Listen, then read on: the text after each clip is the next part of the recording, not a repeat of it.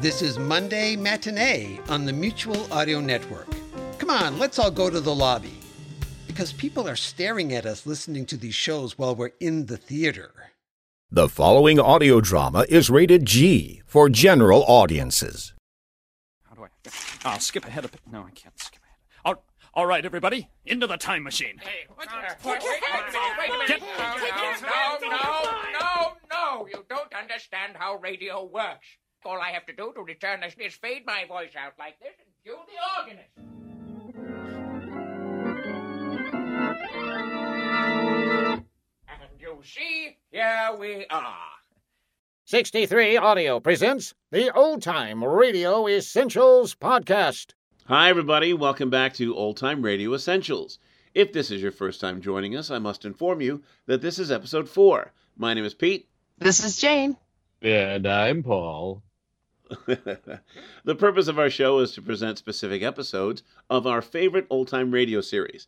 Episodes that stand out as particularly representative of those series, or as one of those quotable episodes that fans of old radio like to discuss when they get together. We'll open each episode by introducing the episode. We'll describe it briefly and then we'll play it for you. Then we'll come back at the end of the selection and then we're going to discuss it at length, each one of us giving our opinions on its merit, its performances, or anything else that stands out for us. And that's exactly what we're presenting to you. Just our opinions on whether or not it's worthy of a place in every old time radio aficionado's personal collection. You don't have to agree with us. And in fact, we may not agree with each other, but we do hope you'll enjoy what we bring to the table and come back for more. Each of us will take turns selecting a show for discussion. Last month's selection was mine, and that was an episode Lights Out. Just in case you didn't hear it, you really should listen to the show. Uh, this month, we come around again to Pete. And what do you have for us this time around, Pete? Uh, for this installment, I'm bringing you an episode of a brilliant BBC comedy program called The Goon Show, which ran on BBC Home Service from 1951 to 1960 and starred Harry Secombe, Spike Milligan, and Peter Sellers. Spike Milligan did the lion's share of the writing for the series, and both he and Sellers played several characters each. Harry Secombe usually played the foil, or as they put it, the Charlie, or man who gets conned, Neddy Seagoon, but he occasionally played other characters. You'll hear him playing Rommel himself at the beginning and then Neddy later on. The radio show is still hugely popular, and the BBC is still selling recordings to this day. It spawned a short lived, all puppet version on TV and at least one movie, but neither of these versions are nearly as popular as the radio version. We'll talk more about that later. And so, without further delay, we present Rommel's Treasure from 1955 and The Goon Show. And now, friends, adjust your radio dials to the proper frequency. Get comfortable and listen. This is the BBC Home Service. But please don't take it too hard. Horse seconds it. I thirds it. Motion carried. Huzzah, we win! This means yet another extraordinary talking type wireless goon show.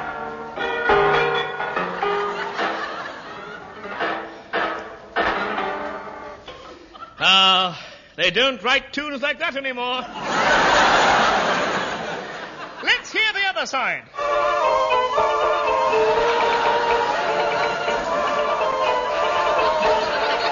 Stop! Stop that crazy shepherd's bush mambo.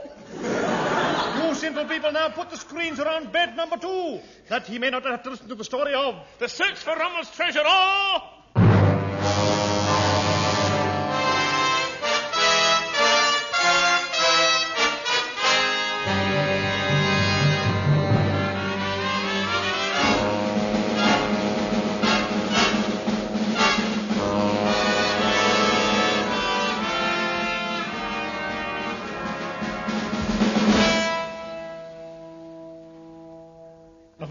to say now. oh, yes. the search for Rommel's treasure all.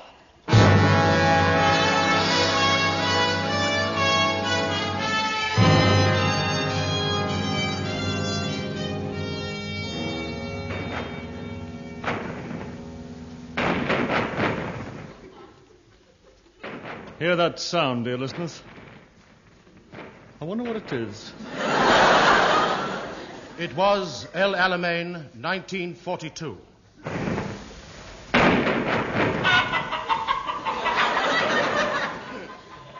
The sound of chickens has specially been added for people living in rural districts. Rommel's treasure, Part Ein. The hindquarters of the Afrika Korps. Herr General Rommel! Herr General Rommel! Herr General Rommel, where are you? Was ist los? Ah, there you are. The British have broken our line. Curse! All our washing in the mud again.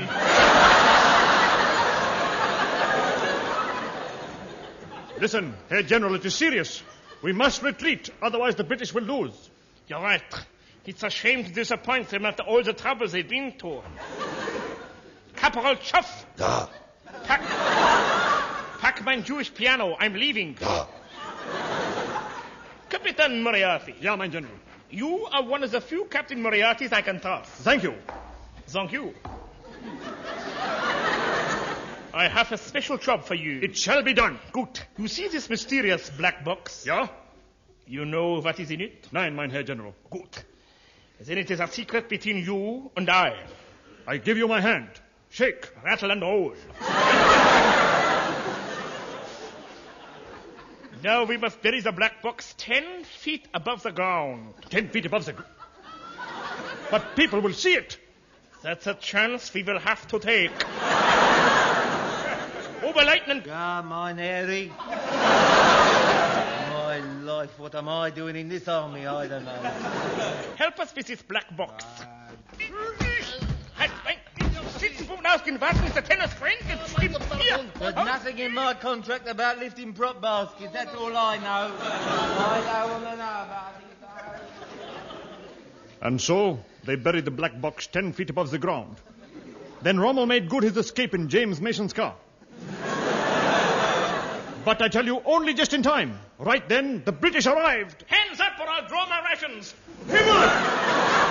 It's an English Navy manager. Don't move. Don't move or I'll turn the key in this tin of spam. now, where's Jim Rommel? He's gone to see Fred Hitler. You'll never catch him, Englander. He's flying back to Deutschland. Nonsense, he's going to Germany. Private Eccles? Um, Eccles, stay on guard at this spot and don't move until I come back. Okay. Remember, the code word is habanero. Remember the code word is habanero. Okay. Habanero. Wait till you come back. Splendid. I'll see you get the emotion for this. Thank you. Now, Capitan. Capitan, come. We must take you to the interrogation officer.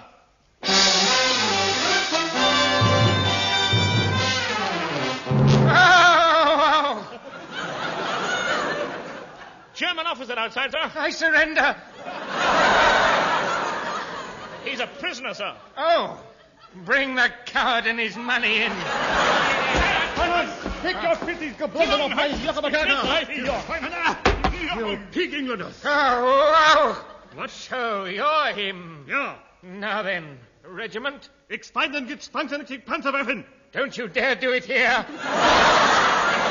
now, first name, Hans. second name, Knitz. Hans Knitz. And bumps the daisy. Next dance, please. I was just beginning to enjoy this one. Now, Herr Capitan, Ja? what I... That watch you're wearing, What about it? that watch. How many numerals on the dial?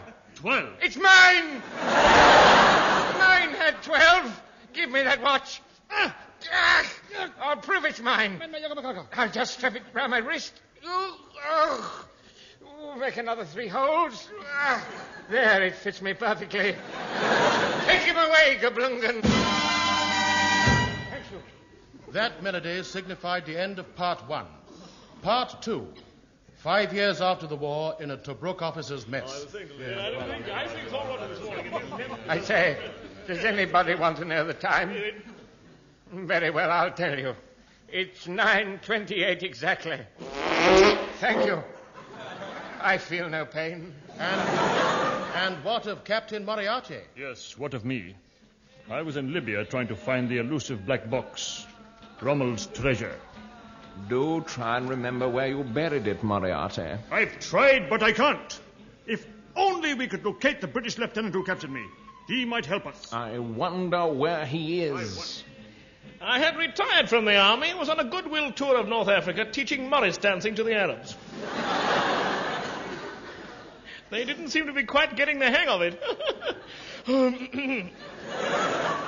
However, one night, out of curiosity, I entered a curiosity shop. Good evening. Have a gorilla? No, thanks. I've just put one out. Oh. Uh, can I help either of you two gentlemen? Two? I'm alone. Good heavens, so you are. Are you the proper iota? Yes, Mr. Hercules Grytpype-Thynne, Doctor of Philosophy, Professor and degree in Mathematics, Master of Arts, M.A. Cantab, and Knight Order of the Bath. Good heavens. I wish I had those qualifications. So do I. Are you absolutely sure that you won't have a gorilla? No, thank you. Oh. I tell you what, I'm going back to England in a few days, and I'd like to buy something for my wife. Uh, an antique. Well, how about this early pottery record of Max Geldray? Shall we dance? I should love to.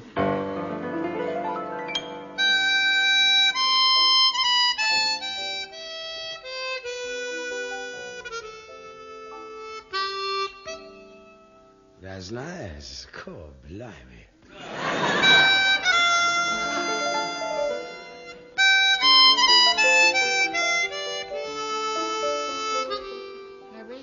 Could take a massage in that day. That is nice.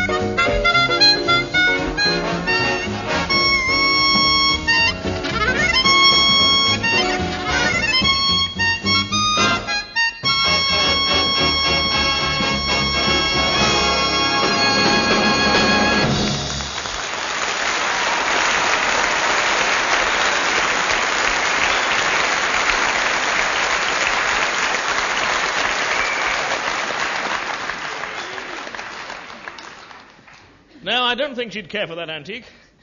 How about uh, something more Egyptian? Oh, yes? Well, here is a catalogue of our current pyramids for sale. Pyramids? I couldn't take one of those back to England. Of course not. You leave it here, and every now and then we write, letting you know how it's getting on. Jolly English type joker. yes.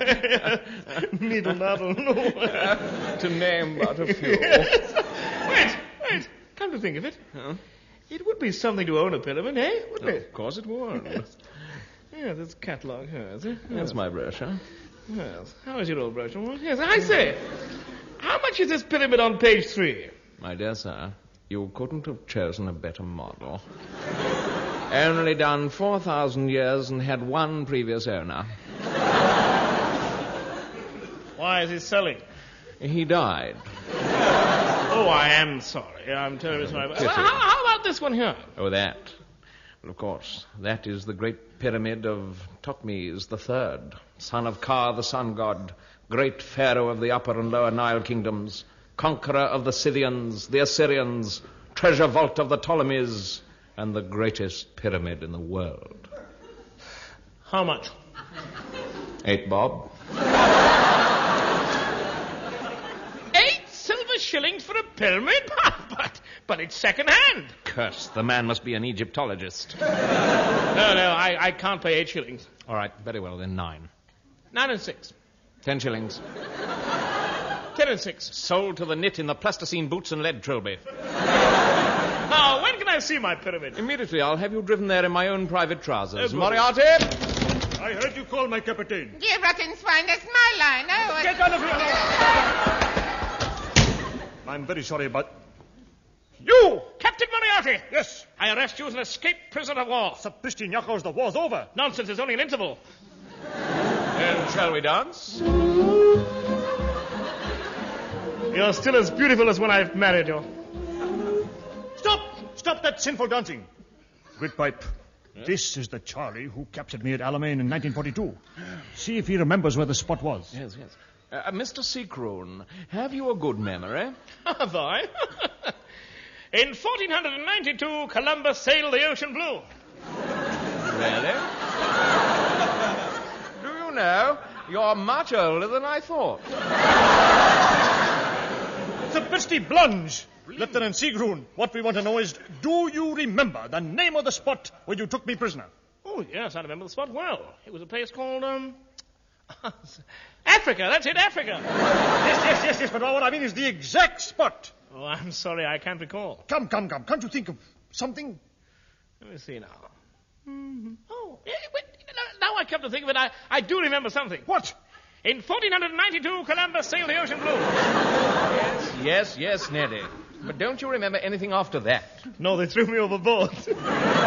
You don't wish to know that and stop ad libbing. Need a little loo. Look! If you contact Major Bloodnok, he has the original maps which show the exact spot where you were captured. Splendid. Well then. Thank you, Mr. Snegroon, thank you. Gladys? Yes, darling? Gladys, darling, drive this Charlie out into the desert, drop him near something that looks like a pyramid, and then leave him. Righto, darling. This way, sir. Call Blimey. Get in.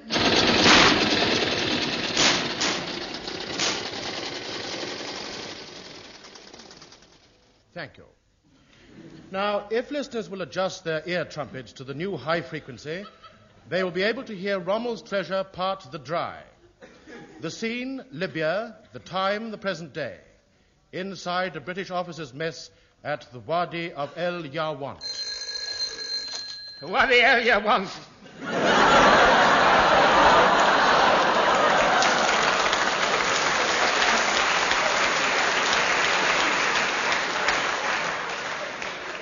Major Bloodnok? Yes, and the time is exactly 10.23 and two seconds. Is that the headquarters of the 3rd Filtmuck Fusiliers? It is, and furthermore, Yes? it is now 10.23 and three seconds.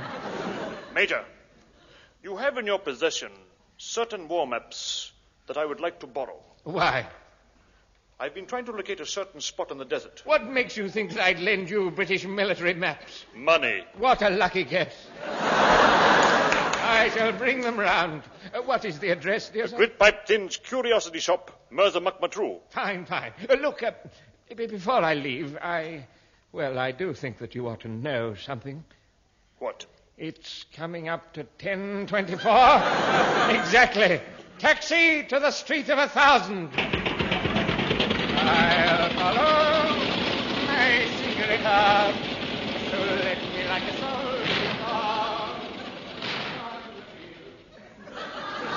That recording is now on sale at all good chemists.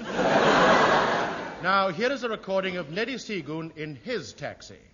If anybody wants me, I'll be in the announcer's restroom.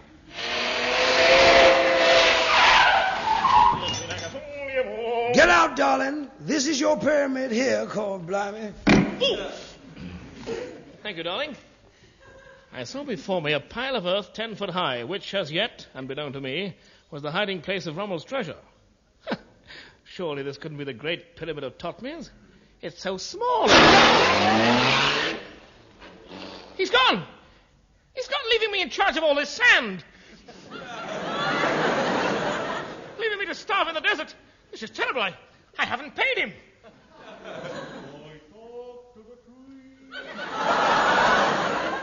Anyone behind that pyramid? I've been here. I've been here. I've been here what? Here for ten years.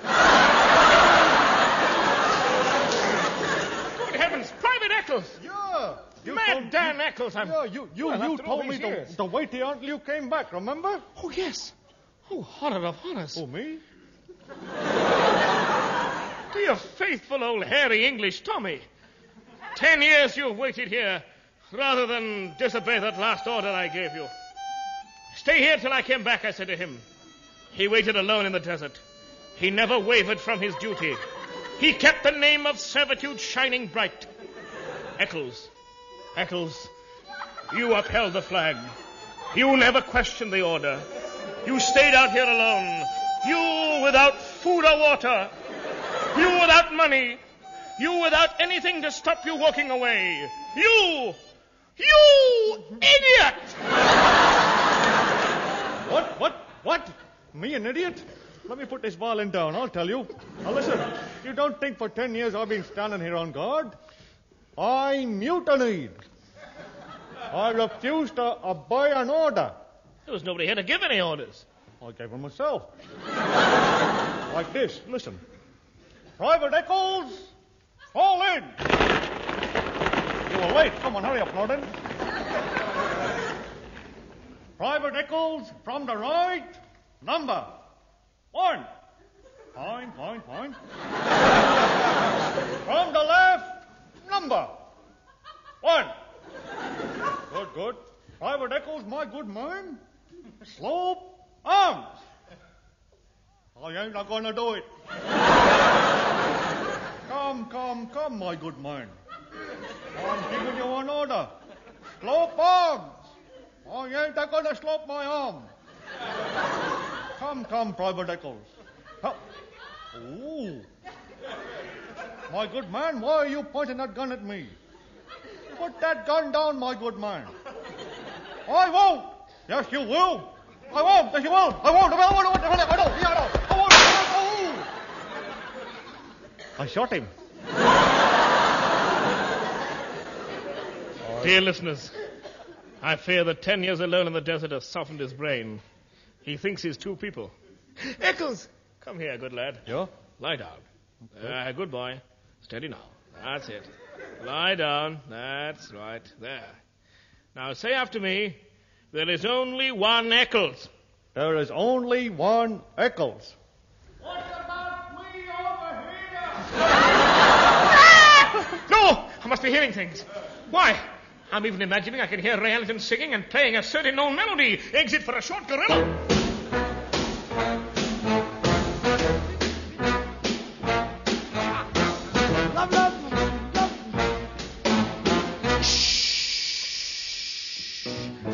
Love me or leave me or let me be lonely. You won't believe it, but I love you only. I'd rather be lonely than happy with somebody else. Yes.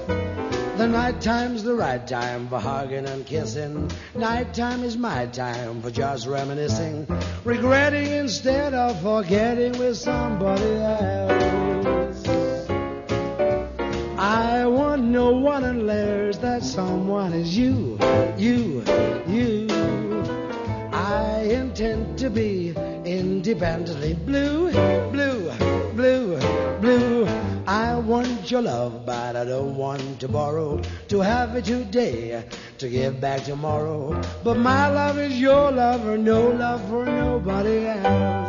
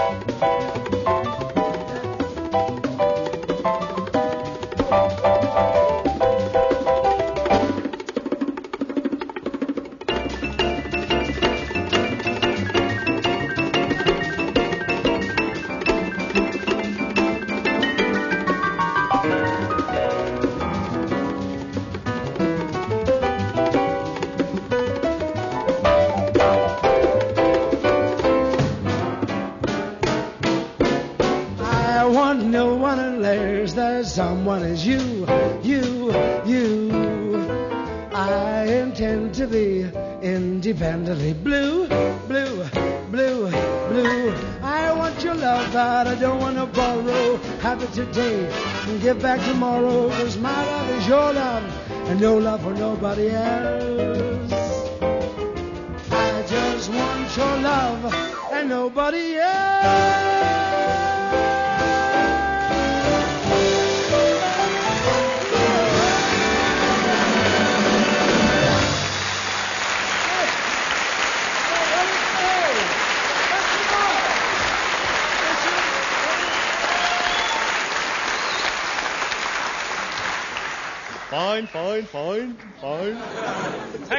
Was all a mirage played by Ray Ellington. Now, Eccles, do you know your way out of this desert? Oh, I can't say I do. Well, say something else. I don't. Needle Naddle, no naughty hairy soldier. Get to the top of that ten foot pyramid, which up to now I don't know contains the black box, and scan the horizon. Okay. What can you see? Nothing. Use your binoculars. Okay. Oh, that's better. See anything now? No, but you can see it much clearer with these. Listen. What? There's the record of an aeroplane approaching. We're saved. Fire your gun to attract his attention.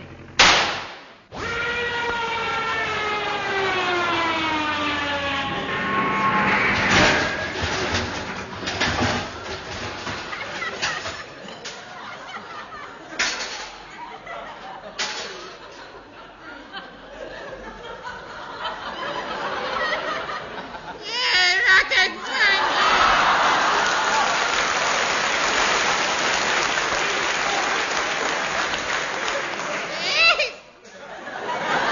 I was driving along like a happy boy, Emin, when ping split plunge.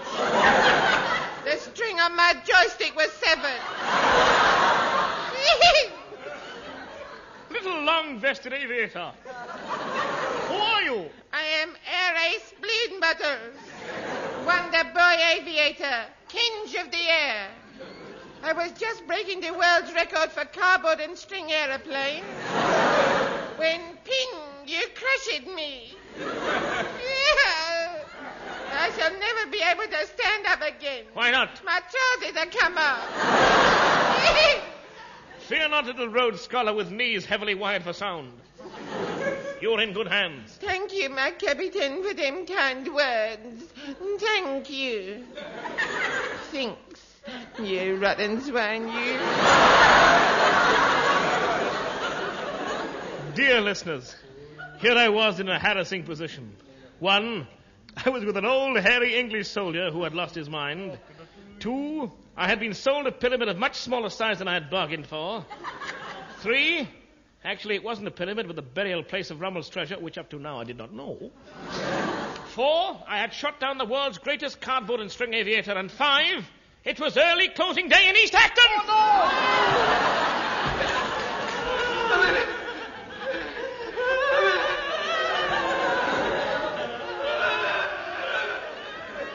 there, there. Don't take it so hard, dear listener.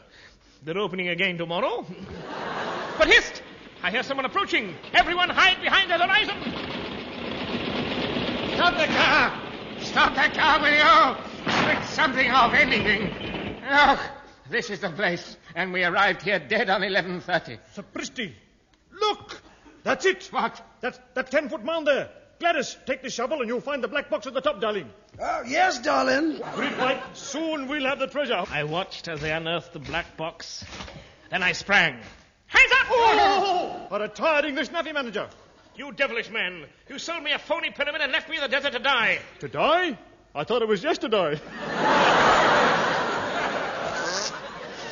I don't wish to do that. I see, look, sir. Neddy, eh, don't take on so. Moriarty. Yes. And get the black box, which up to a moment ago Neddy didn't know was buried in the mound, and get it into the car. Well said. Neddy, it's all been a dreadful mistake.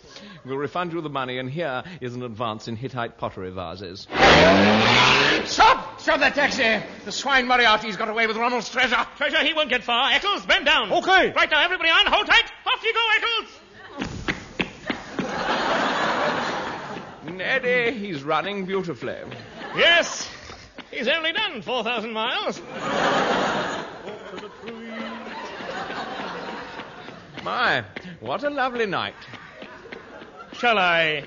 Shall I tell you something? What, Neddy? You're just as beautiful as when I first married you. You tease. Shall we dance? Needle noddle loo.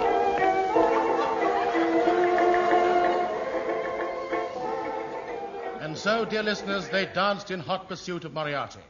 Now, here is a record of Moriarty and his taxi in full flight. Faster, faster, Gladys, darling. They're gaining. Gladnut, what's the time? It's, a uh, blasted, stopped. Good heavens, wait! What's that sign ahead? Danger, minefields. Minefields. Don't, yes, don't stop. It's only an old war sign. Keep driving on.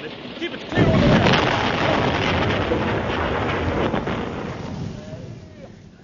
People with television sets will see that the explosion blew Rommel's small black box up in the air, and it lands on. I have been nutted. nutted by a black bug. I'm too young to be. Not done that this game. Hey! The red box! Rommel's treasure, which up to three hours ago I did not know was buried in a ten-foot mound. Give it to me, give it to me, give it to me. This gun is loaded. At last, the treasure. Now I'll just lift the lid.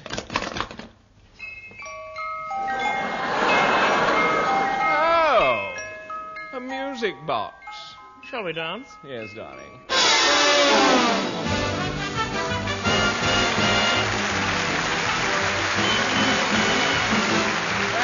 Goon Show, a BBC recorded program featuring Peter Sellers, Harry Secombe, and Spike Milligan, with the Ray Ellington Quartet and Max Geldray. The orchestra was conducted by Wally Stott, script by Spike Milligan, announcer Wallace Greenslade. The program was produced by Peter Eton.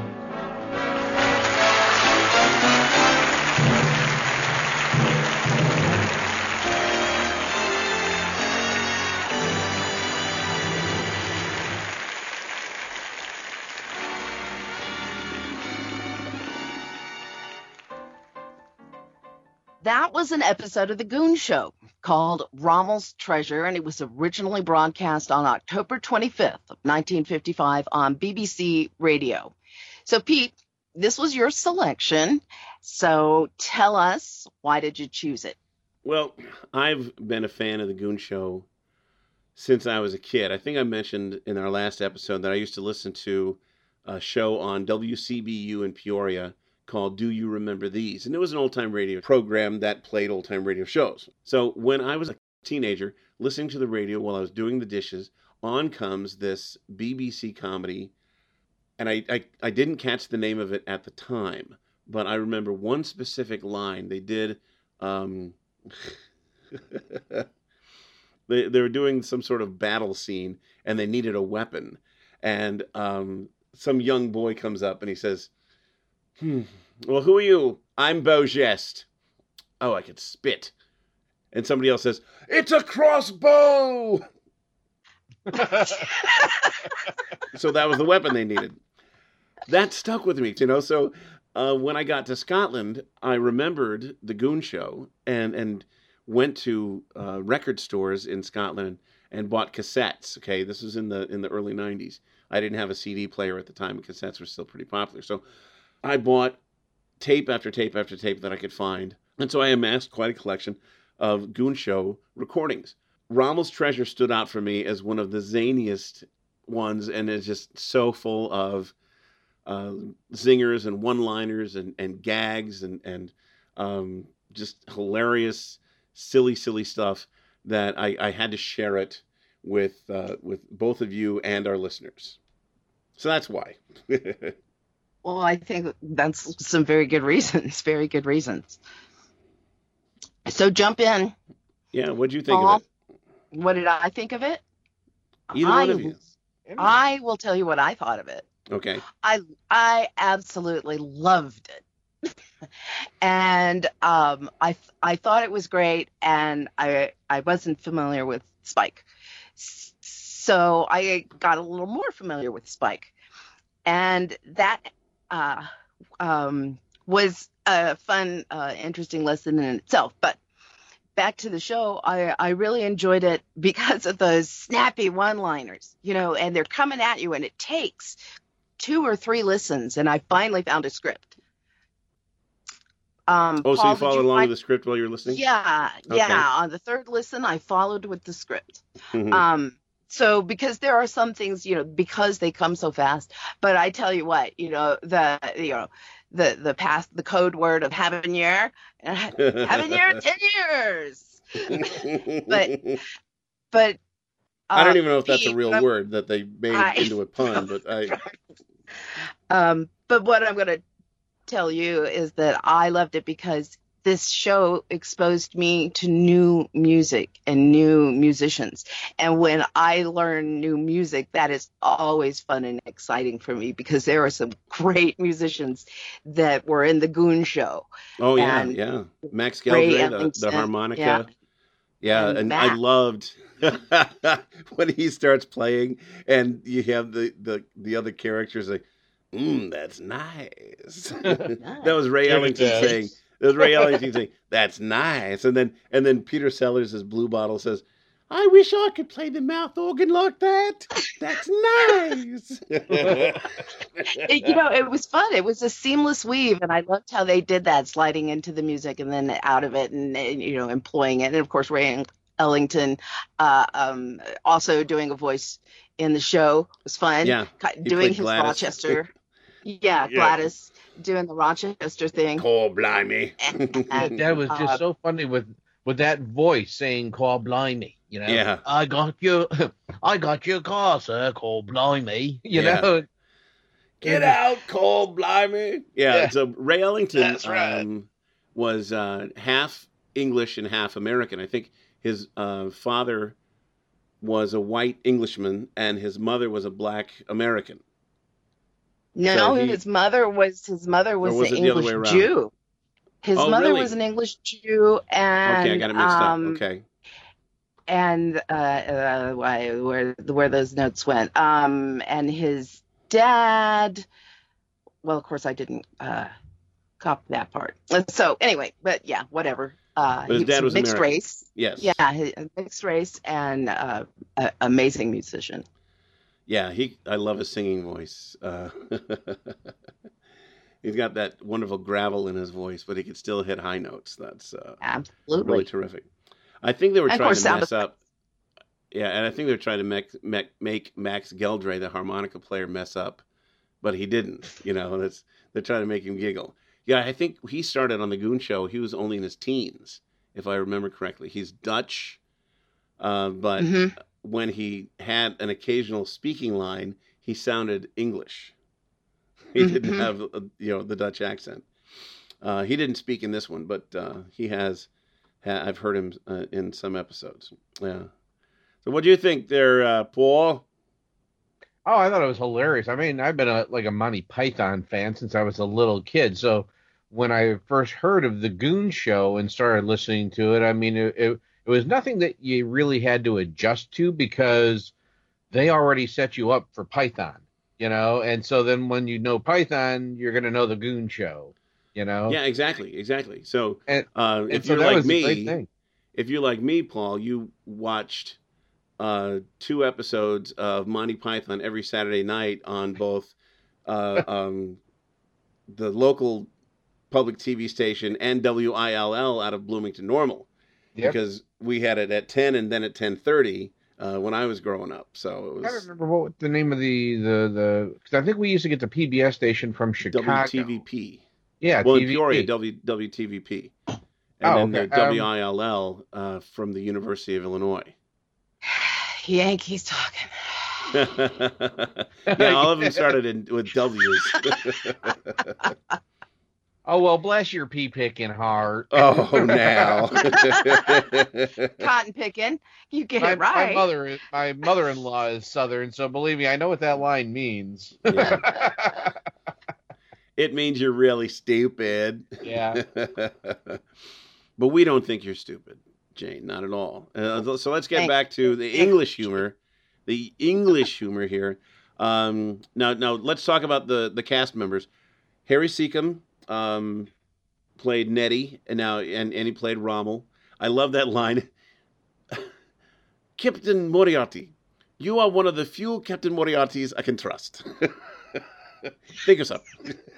and, and so I don't know if you recognize his voice or, or know where else he's done, but he was he had a huge following in England, but um, people in America may not have heard of him until they saw the movie Oliver, because Harry Secombe played Mr. Bumble, and he sang that one boy, boy for sale. Did you ever see Oliver? The movie? I haven't seen Oliver in a long time. Not Well, neither in have I, but ages. I, I, I, I recognized him. As soon as I heard his voice on the Goon Show, I said, I've heard his voice before. And it was Mr. Bumble. Uh, Spike Milligan, you know, the- who, who was um, Moriarty and um, several other characters, was in The History of the World Part 1, the Mel Brooks movie. He was, um, I think, in the French Revolution scene he was imprisoned and the woman was trying to get Mel Brooks as the king of France to release her father. And he was insane. So I think that was him. And uh, of course Peter Sellers Inspector Clouseau in the Pink Panther films. Uh, he was in The Mouse That Roared. He was in Lolita he was of course his final one I think one of his final roles being there uh, Being Chauncey There. Gardner um, and so many other so many other wonderful performances he did the lion's share of the character voices. I mean, he and Milligan could really. I don't know if you. It, it's it's hard to tell unless you're familiar with the show like I am. Hard to tell who does what. Agreed. Yeah, so you've got to be familiar with the characters. So go through this. Um, in this episode, Harry Secombe played Neddy Seagoon and General Rommel, and some other background voices, I'm sure. Spike Milligan played Eccles. He's the "I've been here, I've been here for ten years." He did Eccles. yes. And uh, uh, Count Moriarty. I would have guessed that would have been Sellers doing Eccles. Mm-mm. No, no, no. That was that was his. Hmm. Everybody loved Eccles. Uh, Sellers played uh, Major Bloodnok. He was the one with the watch. Yo, watch. Uh-huh. How many numerals are on it? Twelve. Twelve. It's mine. And so he pl- spent the whole remainder of the show telling everybody what time it was. It's Every two Major- seconds. Major Bloodnok and um, also Hercules Grytpype-Thynne, wonderful name. Hercules Grytpype-Thynne was um, the The proprietor of the of the of the shop, and um, How about and then Gorilla? and then yes, now that is a joke that played in another episode. Have a gorilla, and and, and then Secombe says, uh, "No thanks, I've just put one out." In another episode, they play that all the way through, and it was um, say, "Have a gorilla." No thanks, they hurt my throat. and, and then and then somebody asks uh, um, Eccles if he wants a gorilla. Says, "No, no, no. Try one of my monkeys. They're milder." so so but then somebody takes somebody takes a gorilla and all and then you hear and it's oh strong. So that was just an allusion to that uh, previous episode i'm pretty sure. Um that so they didn't go through the whole thing but everybody at the time who listened to the goon show said oh they're talking about that other that other one. So um that was pretty much the cast of this episode. The announcer is Wallace Greenslade. He was very good at jokes as well. He had a wonderful sense of humor, and they would give him comedy lines to do from time to time. Uh, he didn't do much in this one, but they once had an entire episode devoted to Wallace Greenslade called, naturally, The Wallace Greenslade Story. and, uh, it shows it how he came up uh, in the in the ranks of the BBC announcing uh, staff, uh, and it's very funny. So I recommend you look that one up, the Wallace Greenslade story. It's one of the one of the funnier ones. But um, I'm glad you both liked it. It's a um, just hilarious show all the way through. I don't think there was a single uh, sour note, in my opinion. Okay, so are we ready to uh, to vote? Nobody else had anything to say? Paul, any other comments? Um, no. Effortless British humor. Okay. Agreed. Agreed. Okay, then. So, what are we voting on, dear listener? As a reminder, we are voting on, first of all, whether this particular episode is a true representative installment of the overall series, and two, whether or not it's a standalone show that belongs in every radio aficionado's collection. And again, Pete, since this was your selection, go first. Thank you all. Thank you all. Uh, as to the first point, I think this is absolutely uh, representative of the Goon Show humor. It's got all of the main characters. They are zany, they're funny. It's got a wonderful song by Max Geldray and a terrific tune by Ray Ellington and his quartet. Uh, plus, Ray joins in on the fun. So all the way through, the jokes, the the the, the gags, the story itself is so silly. and bury this mysterious box 10 feet above the ground. It's just, you try, everybody's trying to imagine, Oh. okay, how do you bury something 10 feet above the ground? But um, they really tied it in well with the pyramids. And uh, so it was slightly, slightly, excuse me. I get to laughing and I get to coughing. Um, yes. Uh, it was slightly believable how they were able to tie that one in. Um, but and then the whole thing with um, the the long gag with Eccles and the habanero and the where you mutinied. I ain't gonna do it. no, Oh, no, mom. No, no, Eccles. There's no need to point that gun at me, my good man. so yes, very much representative of of the series, and it is so funny that even if you don't know the characters, you could listen to this show and just get a kick out of it, the way the two of you did. Uh, you know, I, I think Paul has had some experience listening to other Goon Show, but maybe this was your first one, Jane. Yes. So okay. So um, and you enjoyed it. So yeah, I believe that any uh, radio collector should have this in his or her collection, and that's how I feel about it. Next, Paul. Paul.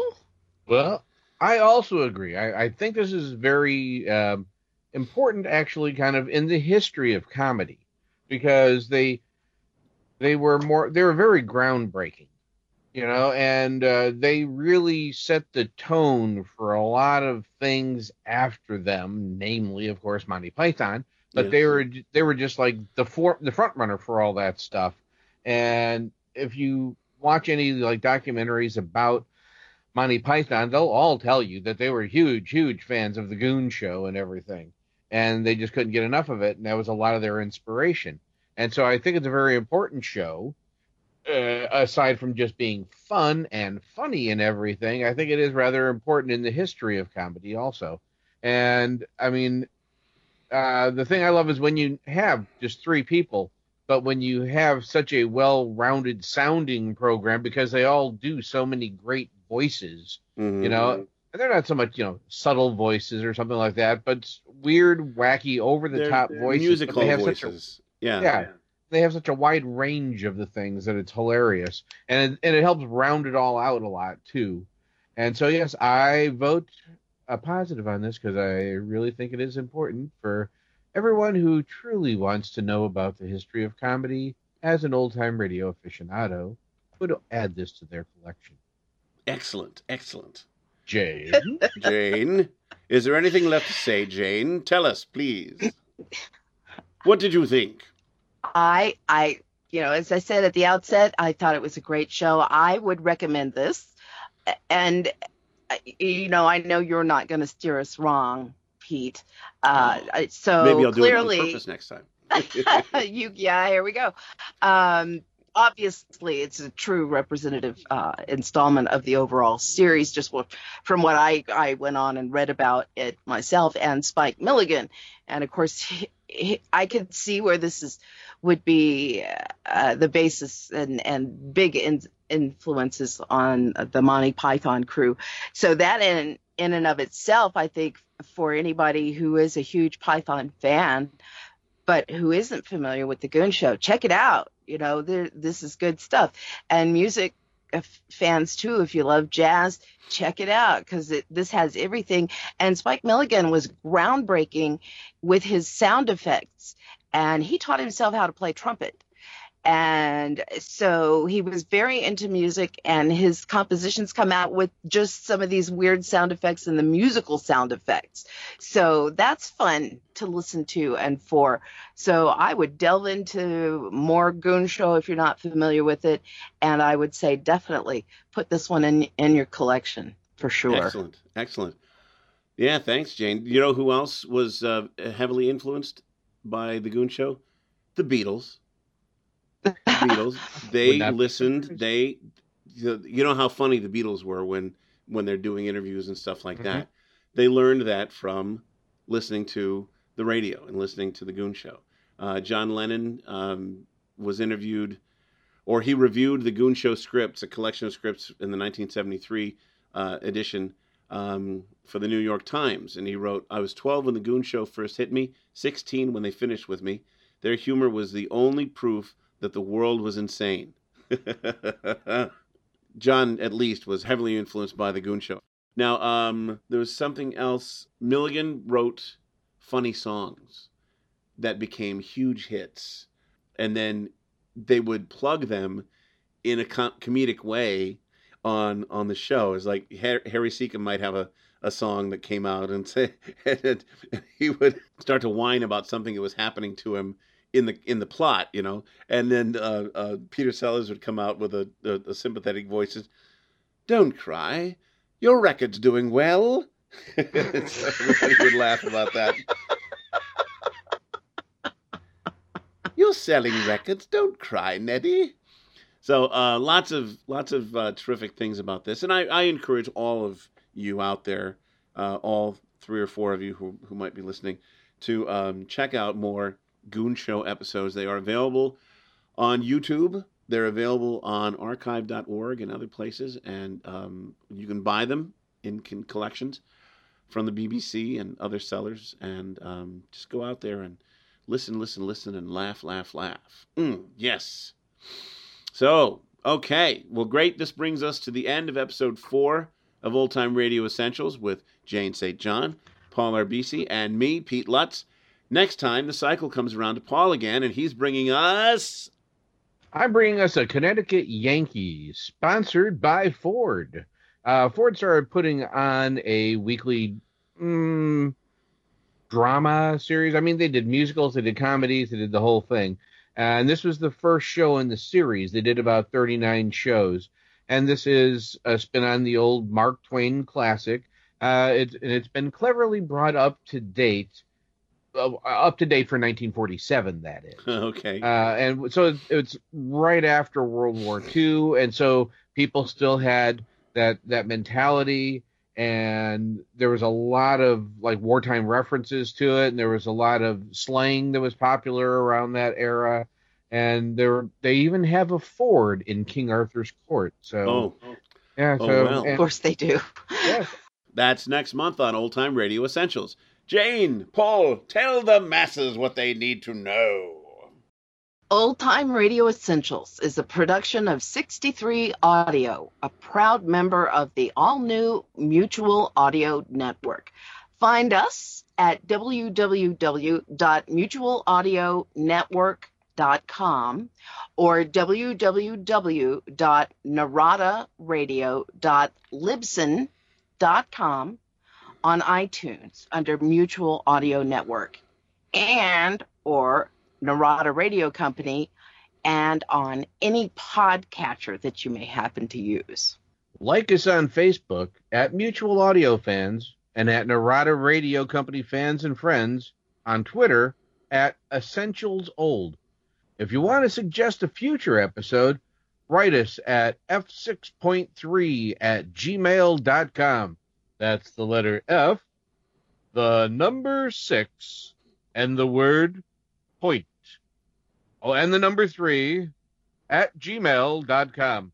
Put the word essentials in the subject line. Yeah, don't be afraid, dear listeners. Send us emails and tell us what you think of the show. And tell us what you want to hear. We did receive a very nice email about a week before we recorded this episode with lots of suggestions, and we want to thank the listener, Christian, for quite a list.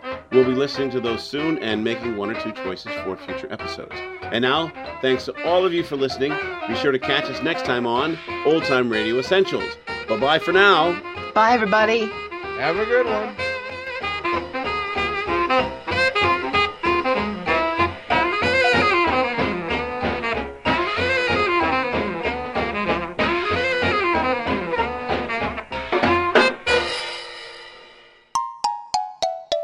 Sixty-three Audio. Thank you for listening to Monday Matinee right here on the Mutual Audio Network. Please consider subscribing to other days of the Mutual feeds, including Tuesday Terrors for horror, Wednesday Wonders, our science fiction and fantasy magazine, Thursday Thrillers for action, adventure, mystery, and crime drama, Friday Follies, our end of the week comedy series, Saturday Story Circle for kids and families alike, and Sunday Showcase, bringing you the very newest in audio releases for the week from our United Artists of Audio, right here on the Mutual Audio Network.